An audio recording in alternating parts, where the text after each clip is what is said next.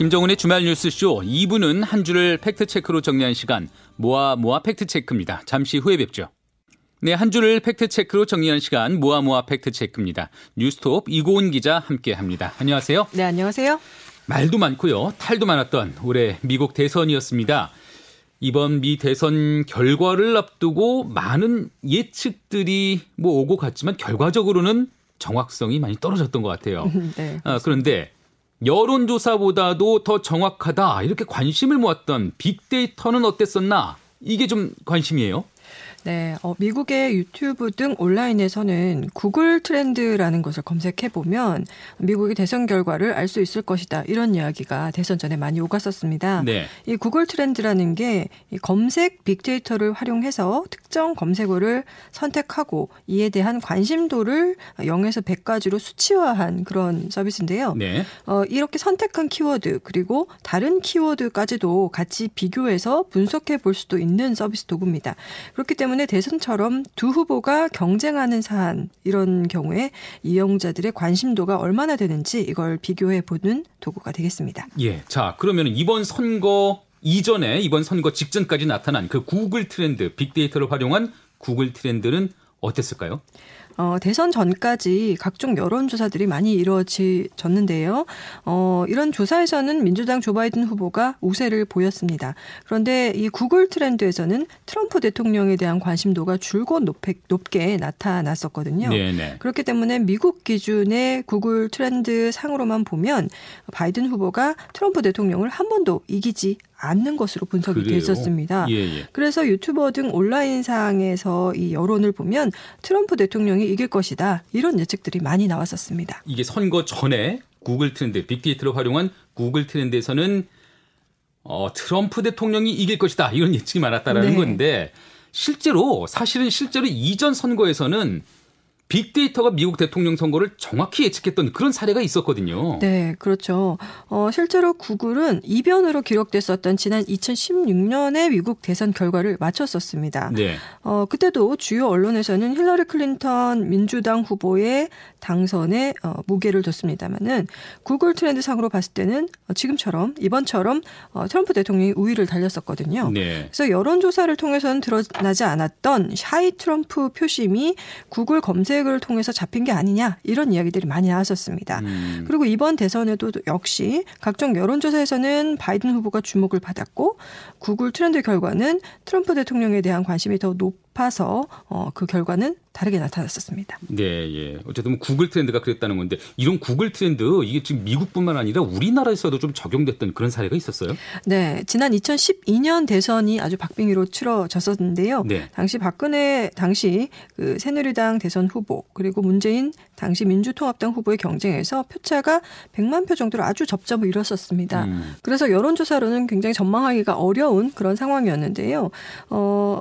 그때도 구글 트렌드의 관심도와 개표 결과는 어, 투표 결과와 어느 정도 맞아떨어졌었습니다. 네, 그래서 그런 사례들이 이어지니까 이게 의미 있는 데이터다. 구글 트렌드가. 그래서 네. 사람이 예측하는 것보다 더 낫다. 이런 평가를 받았었던 거잖아요. 네. 그래서 빅데이터가 아주 정확하다. 이러한 평가들이 뭐 한참 나오던 때도 있었는데요.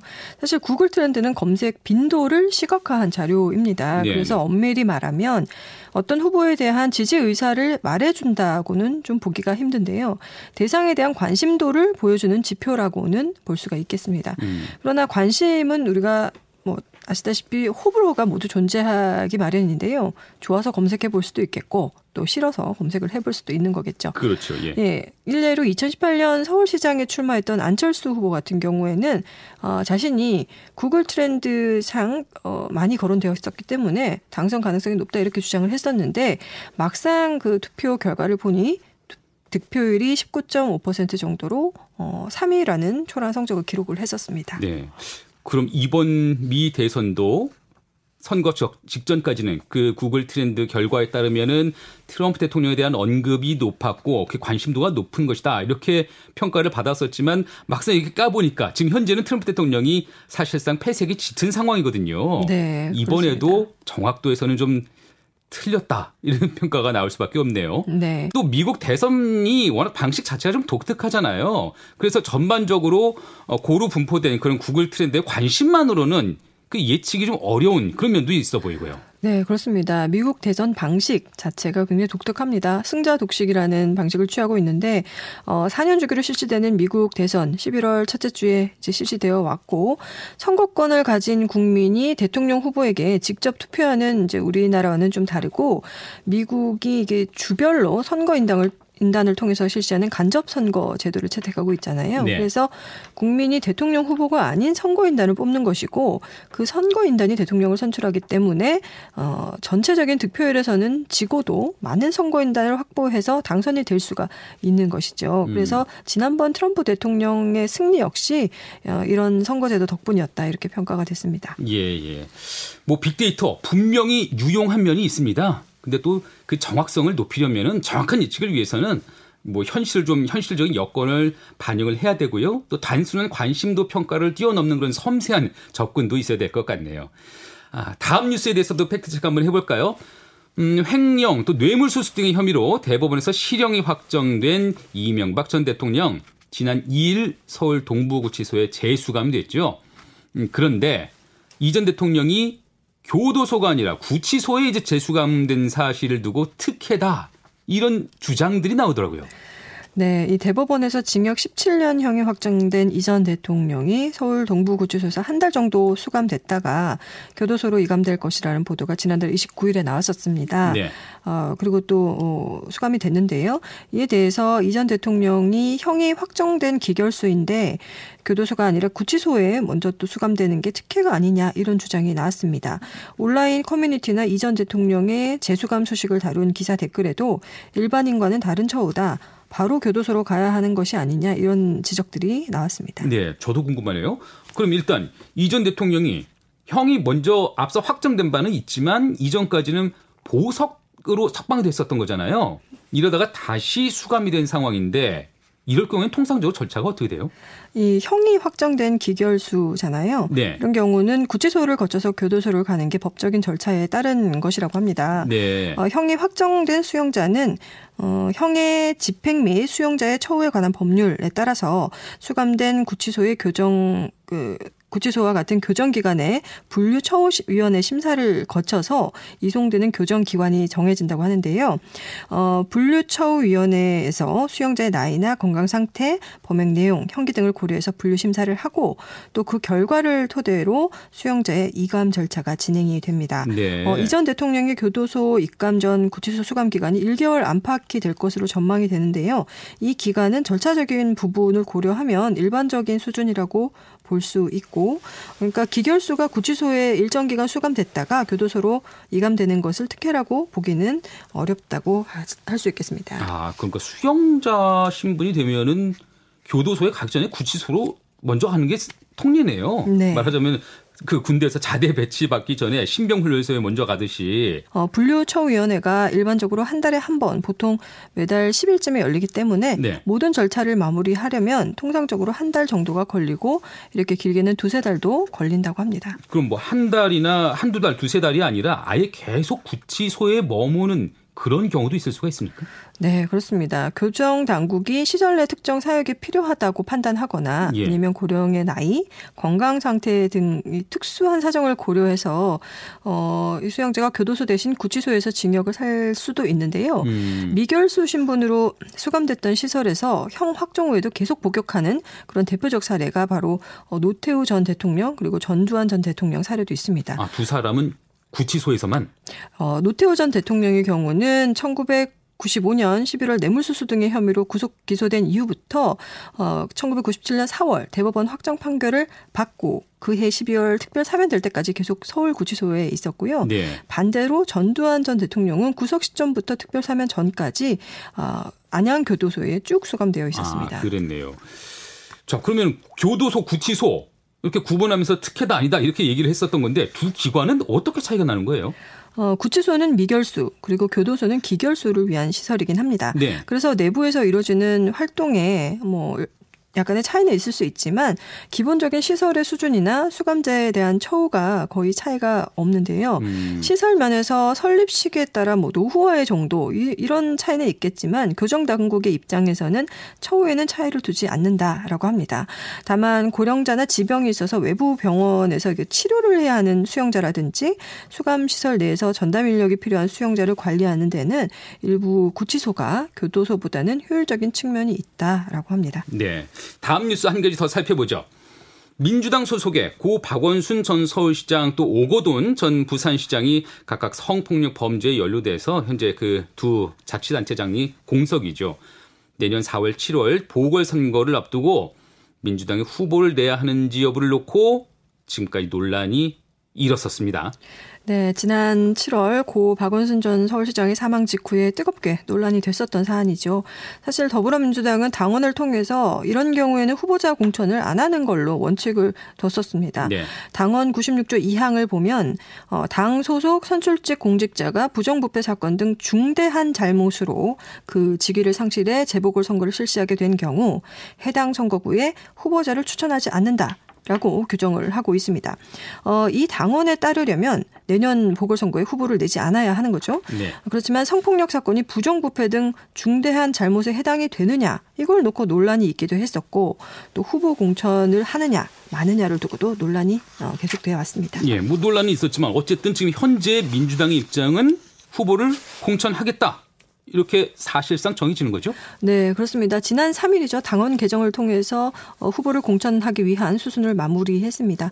아무래도 내년 보궐선거에서 민주당이 승리하지 못하면 이천이십이년 대통령 선거에서도 매우 불리할 것이다라는 판단에 따른 걸로 보이고요. 네. 민주당은 유권자의 심판을 받겠다 이런 명분을 들었습니다만 이를 두고 민주진영 내부에서조차도 비판 여론이 이렇습니다. 예, 말씀하신 것처럼 당헌이 개정이 됐는데 그 당원 개정을 하기 위해서 실시한 당원 전당원 대상 투표, 그 투표를 두고도 논란은 사실 있었어요. 네, 어, 민주당이 사실 이런 판단을 하는데 중요한 역할을 한 것이 지난달 삼십일일부터 지난 일일까지 당헌 개정을 통한 내년 재보궐선거 후보 공천에 대한 전당원 투표를 어, 실시했습니다. 네. 모두 이십일만 천팔백사 명이 참여한 투표에서 어, 투표율은 이십육 점 삼오 퍼센트를 기록을 했고요.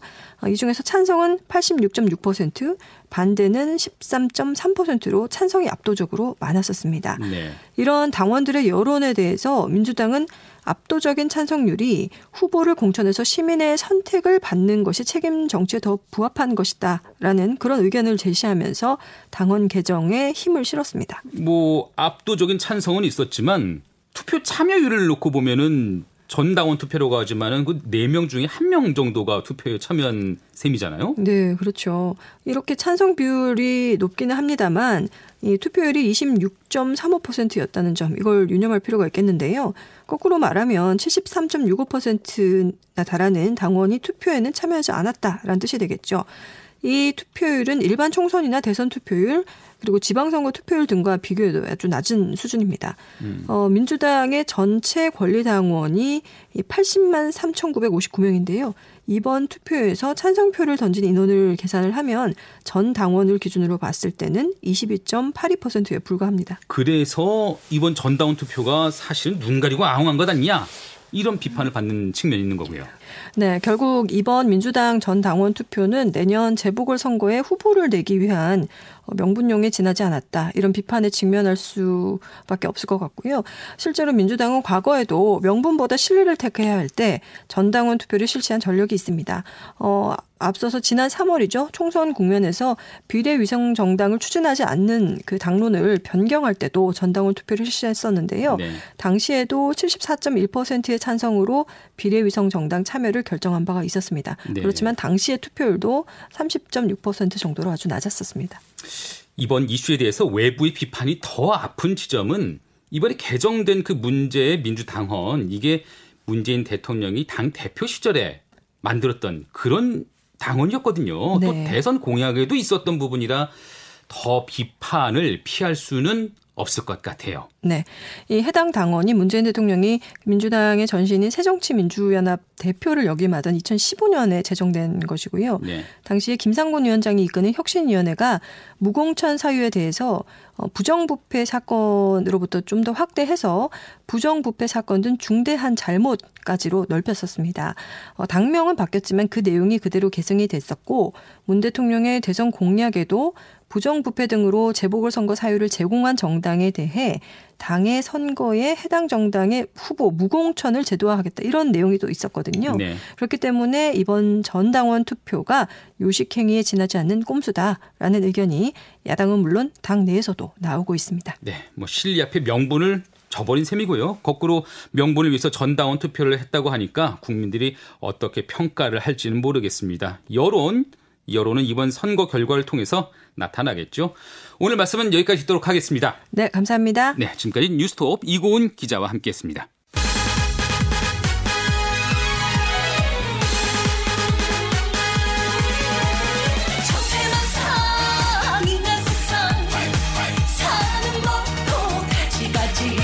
네, 인터넷 커뮤니티를 달구는 소식들 살펴보는 시간, 랜선 뉴스입니다.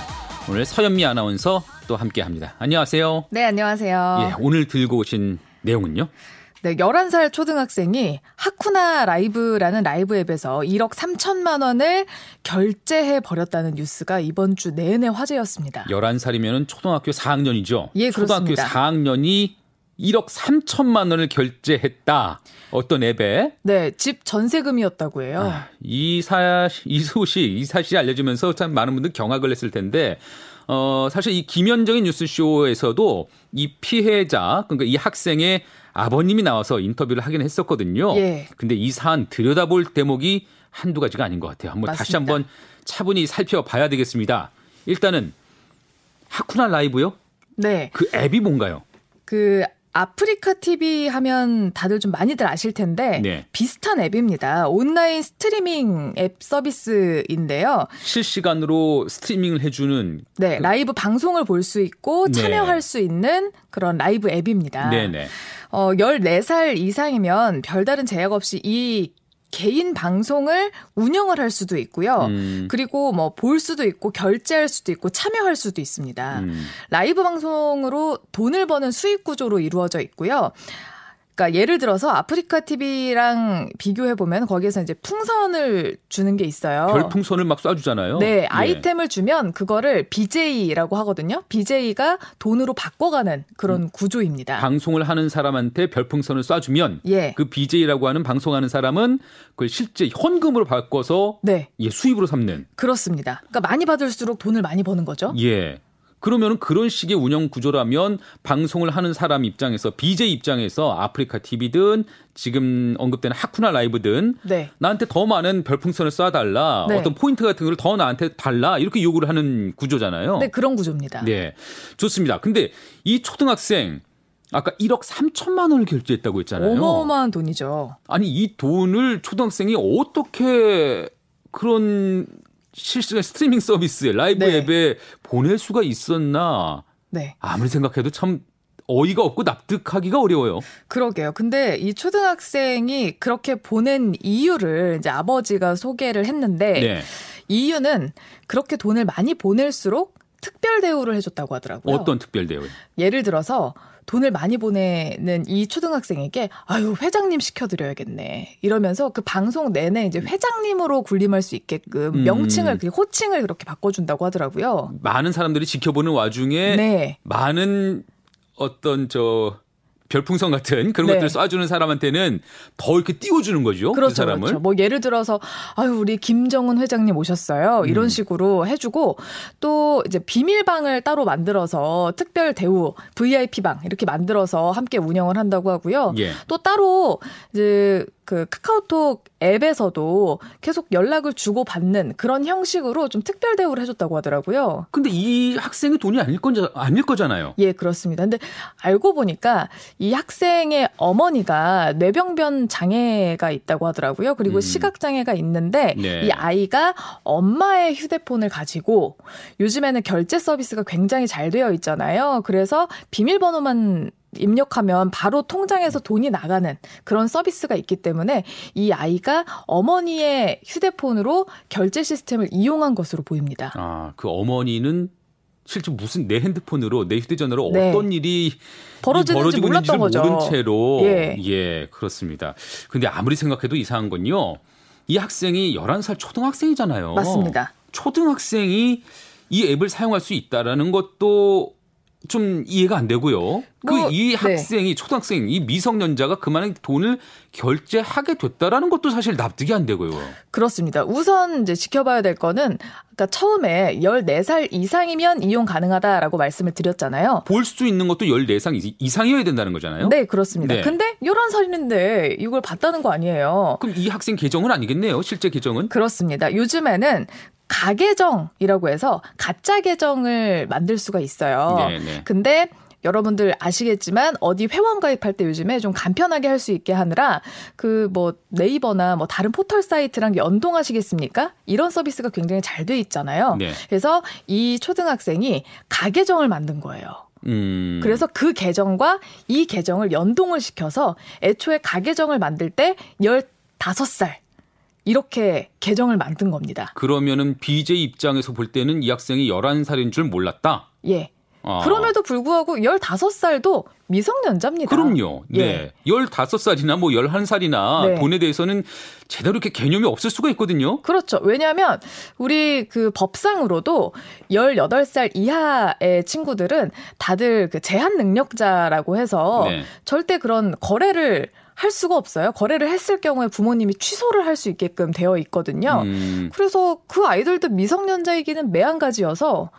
그러니까 그렇습니다. 열다섯 살 네. 가 계정을 이용했다 하더라도 그, 업, 그 앱을 운영했던 업체든 아니면 개인 방송했던 비제이든 아니 이 열다섯 살 아이가 무슨 돈이 있어서 나한테 뭐 쪼개서 보내더라도 거액의 돈 수백만 원, 네. 수천만 원, 뭐 합해서 이제 일억 삼천만 원인데 그 돈을 어떻게 나한테 보내는 거야? 이 돈은 내가 받아서는 안 되는 것이다. 이런 생각을 왜 못했을까 싶어요. 그 일말의 양심의 문제이지 않나라는 아휴. 그런 문제점들이 계속 지적이 되고 있는데. 네. 자, 그럼 이번에도 이제 드러났습니다. 이제 열한 살인 게 드러났어요. 예, 예. 그러면은 이 친구들은 원래는 이 앱을 사용할 수조차 없는 맞습니다. 그런 이들인데 돈을 이미 보냈고요.